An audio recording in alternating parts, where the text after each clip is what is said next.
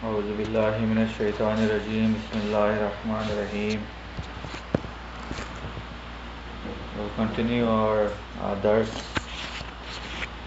Uh, the first verse today we'll discuss is uh, from chapter 2, verse 144. It states, إنما حرم عليكم الميتة والدم ولحم الخنزير وما أهل به لغير الله فمن استر فمن استر غير باغ ولا عاد فلا اسم عليه إن الله غفور رحيم The translation is that he has made unlawful to you only that which dies of itself and blood and the flesh of swine and that on which the name of any other than Allah has been invoked but he who is driven by necessity being neither disobedient nor exceeding the limit, it shall be no sin for him. Surely Allah is most forgiving and merciful.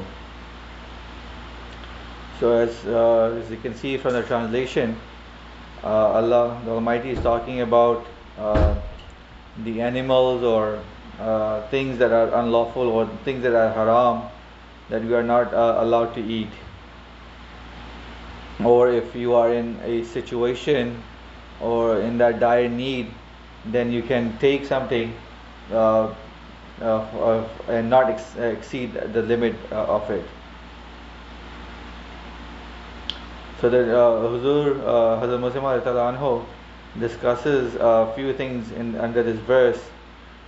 First, he says that, uh, that he discusses what is the difference between haram and the thing uh, or something that is a, uh, mamnu or something that is that might be in the gray area. So, uh, what are the four basic haram things? So he says that in Islam, two things are forbidden uh, to be eaten. One is that something that is haram, and the other one something that is mamnu. And technically, both are bas- uh, basically haram. But the Quran officially declares four things as haram. And the first one is that dead animal.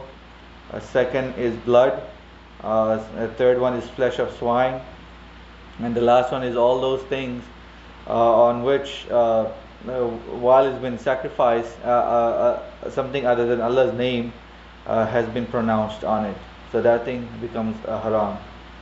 So, but in Sharia, there are four, other things which are also not allowed to be eaten, but they will be considered mamnu and they will not be considered haram in Quranic terms. And there is a hadith uh, narrated by Hazrat Ibn Abbas uh, that uh, he said that the Holy Prophet ﷺ has declared that animals with fangs and birds uh, with claws uh, are mamnu. So, and then there's another uh, hadith as well that Holy Prophet ﷺ has declared that the meat of household donkeys, if you it's if it's a pet or something, if you keep it in your house, then that also becomes uh, mamnu and you should not eat that. And then the difference between haram and mamnu is like farz and wajib. So haram is stuff that is more strictly uh, forbidden for someone not to eat uh, compared to mamnu. And the punishment of doing haram or eating haram stuff is more uh, than uh, what is for mamnu. And then uh, he say, uh, and then um, he discusses uh, the wisdom behind uh, what is uh, why these four things are made unlawful. So he says uh, the first one is the dead animal, that is the murdar. the main reason he says that of declaring a, a, dead animal as haram is that it is probably died of a disease because you don't know if you find something dead or an animal that you are allowed to eat. Let's say, for example, you see a dead cow and that is something that you can eat. But uh, say uh, that is forbidden, that is haram, because we don't know if it died of a, a disease or maybe of a poison or you know maybe a snake uh, uh, bit the thing or uh, or he might have died of some poisonous animal. Uh, so that thing, uh, if you eat that, uh, it can create harm for for yourself and then it could be you know by old age or uh, in these conditions uh, so eating the meat of a dead animal is impossible or it's haram and if a dead uh, and if it, and if dead by fall, then the sudden death uh, causes inner bleeding, which uh, also poisons the body. So if you know if an animal that you're allowed to eat, maybe cow or goat or whatever, if you know he fell from some high place or somewhere, and he you know died because of that, even that is uh, made haram because it starts to bleed inside and causes uh, diseases and uh, poisonous uh, inside the body as well. So that is uh, that makes it harmful for us to eat. And according to the medical jurisprudence, a dead animal gets different types of poisonous or bugs in its body really quickly.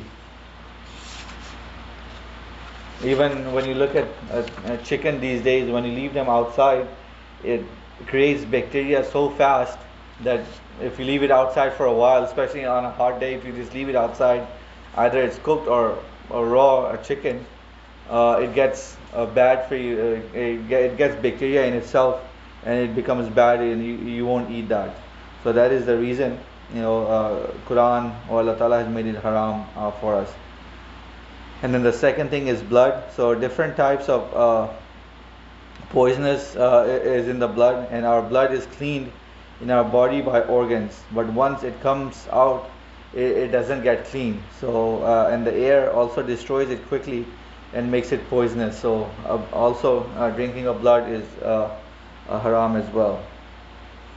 And then the next one is a pig or swine.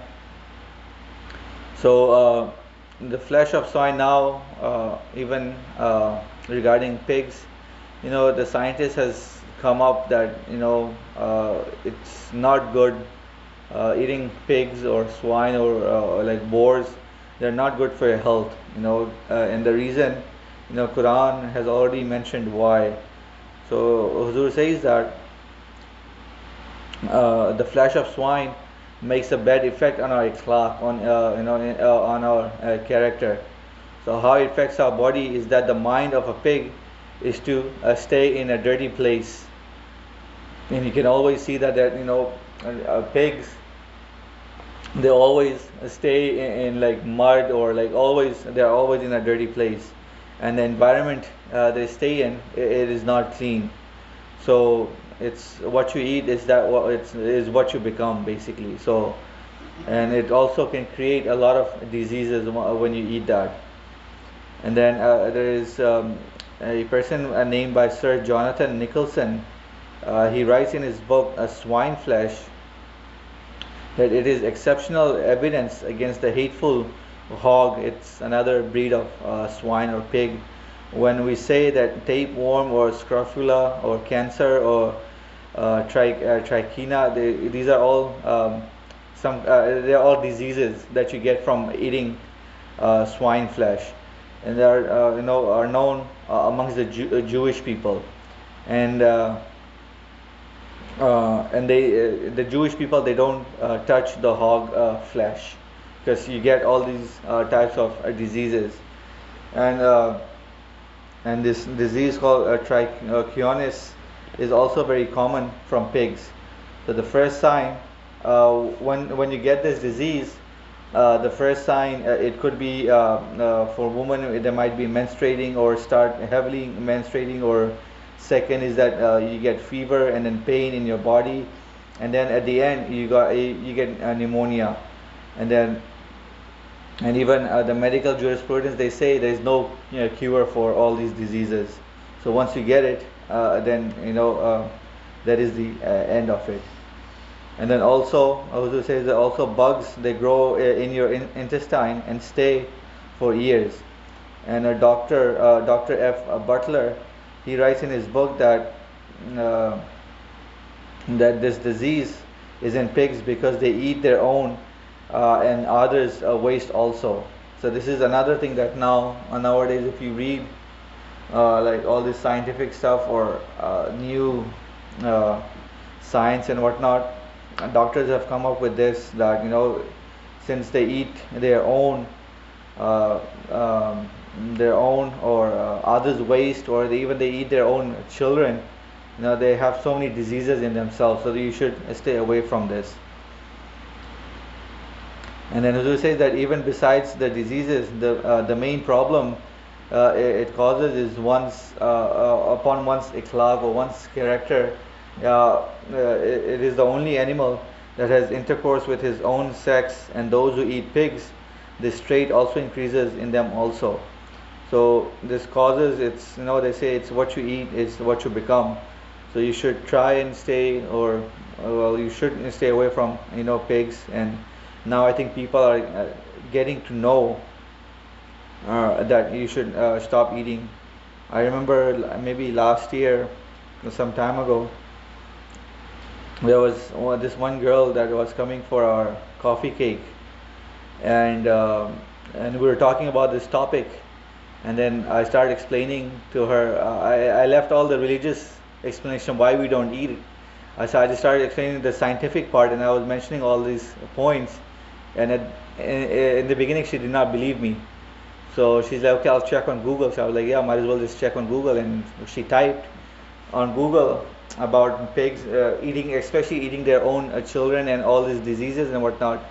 And that's what came uh, and she read on it. And in front of me she's like whoa I didn't know about this.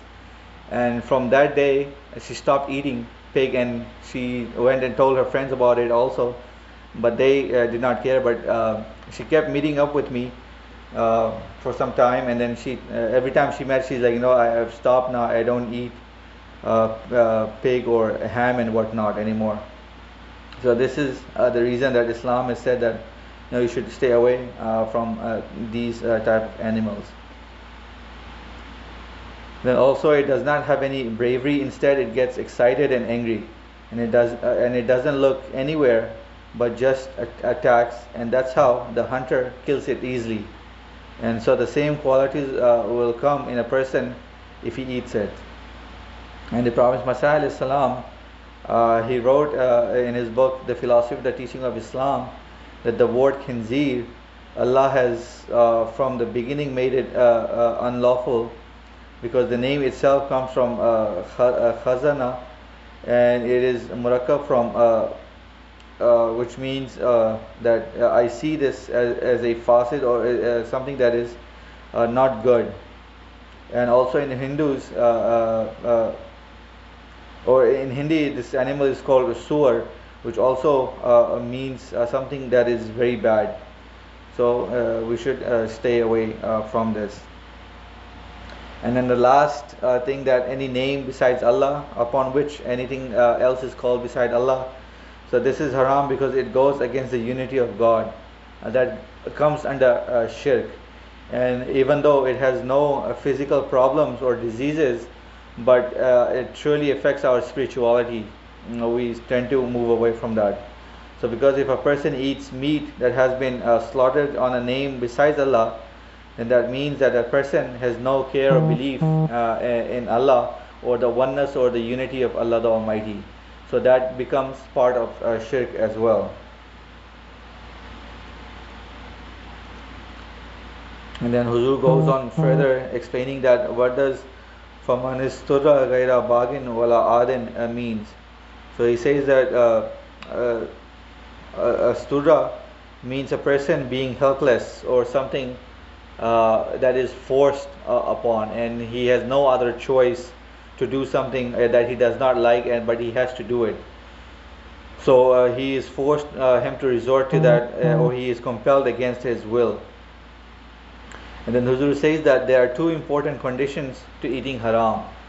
You know uh, in the holy quran uh, pigs they are haram. Alcohol is also forbidden. But regarding pigs it, it is mentioned that you know at, at the time of need if you are stuck somewhere in in a jungle or somewhere where there is no food or you know any other food other than pig or something and you you think that you won't be able to survive. So at that point god almighty has given the permission for someone to eat uh, uh, the flesh of uh, pig or you know eat that eat that meat. But you know you should not eat uh, if you kill one so you should not eat the whole thing. But you know just a little bit so that you can survive and get to your destination or find a place where you can uh, get the proper food so uh, and then it is very limited that you should eat uh, uh, of it. But for alcohol, uh, you know, God Almighty has not given any exception that is uh, unlawful. it says that the that one who resorts to this must not be a baghi, or there should be no lurking spirit of, of revolt or disobedience behind the act. The circumstances must be real, and, condi- uh, uh, and the condition should be genuine. So, if you are eating it, then your condition must be genuine, and you know, uh, uh, and uh, you're in that circumstance where there is no other food, so you are allowed to eat that, but in a very limited quantity. And then in the next verse, uh, verse 179, Allah, Allah Ta'ala states that, Ya ayyuhalazina amanu, كتب عليكم القصاص في القتل الحر بالحر والعبد بالعبد آه، والأنسى بالأنسى فمن أوفي له من أخيه شيء فاتباع بالمعروف والدعون إليه بإحسان ذلك تخفيف من ربكم ورحمة فمن اقتدى بعد ذلك فله عذاب أليم Let all ye who believe equitable retaliation in the matter of the slain is prescribed for you, the free man uh, for the free man, and the slave for the slave, and the female for the female. But if one is granted any permission or remission by one's brother, then pursuing the matter of the uh, realization of the blood money shall be done uh, with fairness, and the murderer shall pay him uh, the blood money in a handsome manner. This is an evaluation from your Lord and a mercy, and whoso transgress thereafter, for him there shall be a grievous punishment. So in this verse, it's talking about killing. If I go kill a person, then does that person or his family has the right uh, to revenge me or not? So this is basically uh, the very small gist of this uh, verse. Now Huzur says that what are the reasons Quran has given to kill any person? So only when someone kills uh, someone, the murderer uh, can uh, be killed. that is the reason why Quran has said that. And you know, non-Muslims they believe that Quran has not given any other injunction about uh, this, uh, about killing or about having retaliation. They just took the verses from the Bible and they copied it in the Holy Quran as well. But Huzur says this is wrong, uh, and the Holy Quran, uh, you know, extensively discusses uh, about this, uh, about the killing of any other person. So Huzur says that uh, it comes in a hadith that a believer will not uh, be killed for killing a believer. But the full hadith shows that it is not referring to any random kafir, but one who fights you. So also in another hadith, the Holy Prophet ﷺ ordered the killing of Muslims uh, for killing uh, uh, uh, for killing a kafir.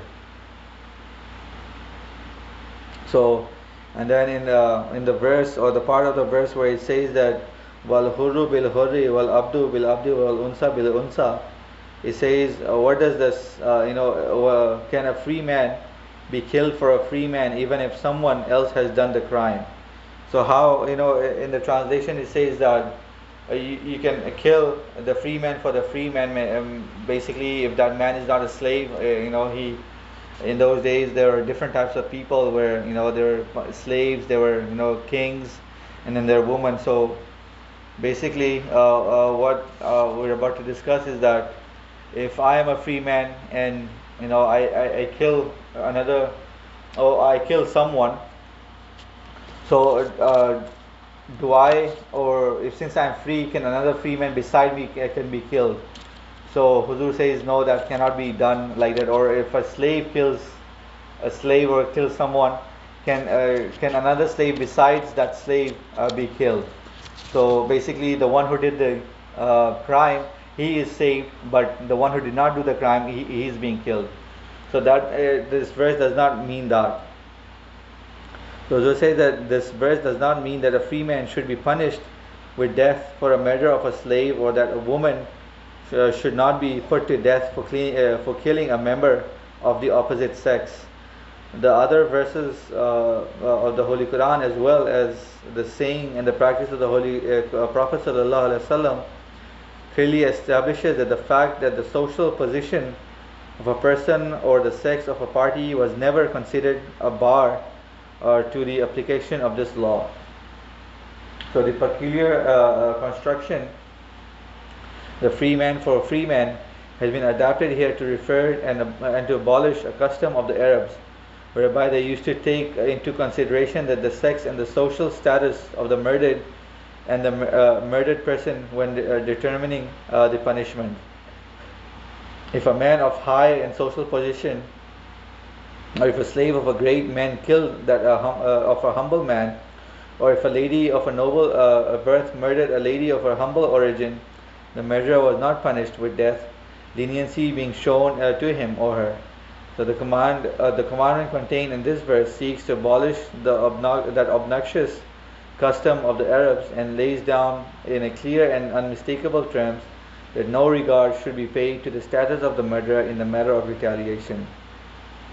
So basically, what this verse is saying that the one who committed the crime should be punished, not if you know if i if i'm a slave but i'm like a high uh, uh, slave of a, like a, of a high stature then a, a, slave of a lower stature should be killed beside me so quran has made it very uh, clear that the one who is uh, one who committed the crime or the one who killed someone should be killed. Either he's a king or he's a free man or for a slave or for a woman.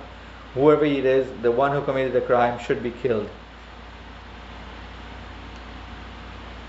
And then uh, in the next uh, verse, verse 181, uh, Allah says that Kutiba uh, Kutiba alaykum iza hazara ahadukum al mautu in taraka khair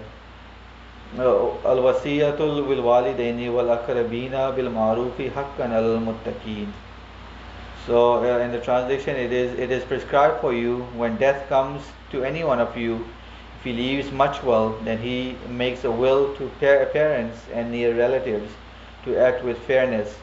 It is an obligation on those who fear God. So in this verse, uh, it talks about uh, the heir or the uh, uh the will that uh, a father or a mother or uh, the parents or whoever is dying, they make a will for their children or grandchildren and whatnot. So according, uh, Huzur says that according to some ulama, this verse has been mansukh or has been taken out and I've spoken about Nasikh and Mansukh, I think, uh, during my Ramadan uh, dars.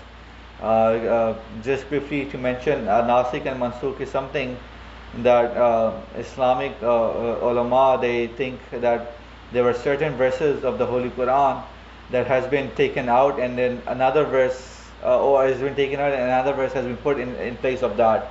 So they started off with like few hundred or thousand verses like that, and then they slowly came down and then they stopped at five verses where they say that it's been mansukh or it's been taken out or there's uh, well or might be the verses there but it, it, can, it cannot be practiced anymore it's not in practice anymore so uh, with the coming of Prophet Masih salam all this doubt was taken out and you know uh, uh, Hazrat Masih says that there is no verse in the Holy Quran that is either mansukh or is it nasikh know, right in the beginning of the Holy Quran, it says it's a perfect book. So, can, how can Quran uh, contradict itself?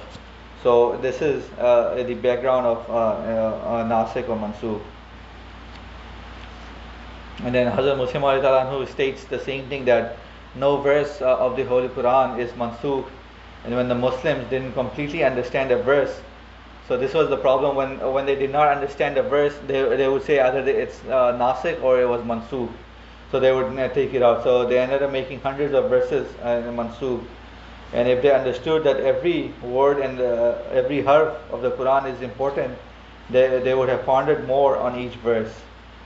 And uh, and if they didn't uh, still understand, you know, they could have uh, prayed to God Almighty, and God Almighty would showed him or showed them uh, the answer, or you know, gave them the understanding. But unfortunately uh, this is this isn't uh, the case.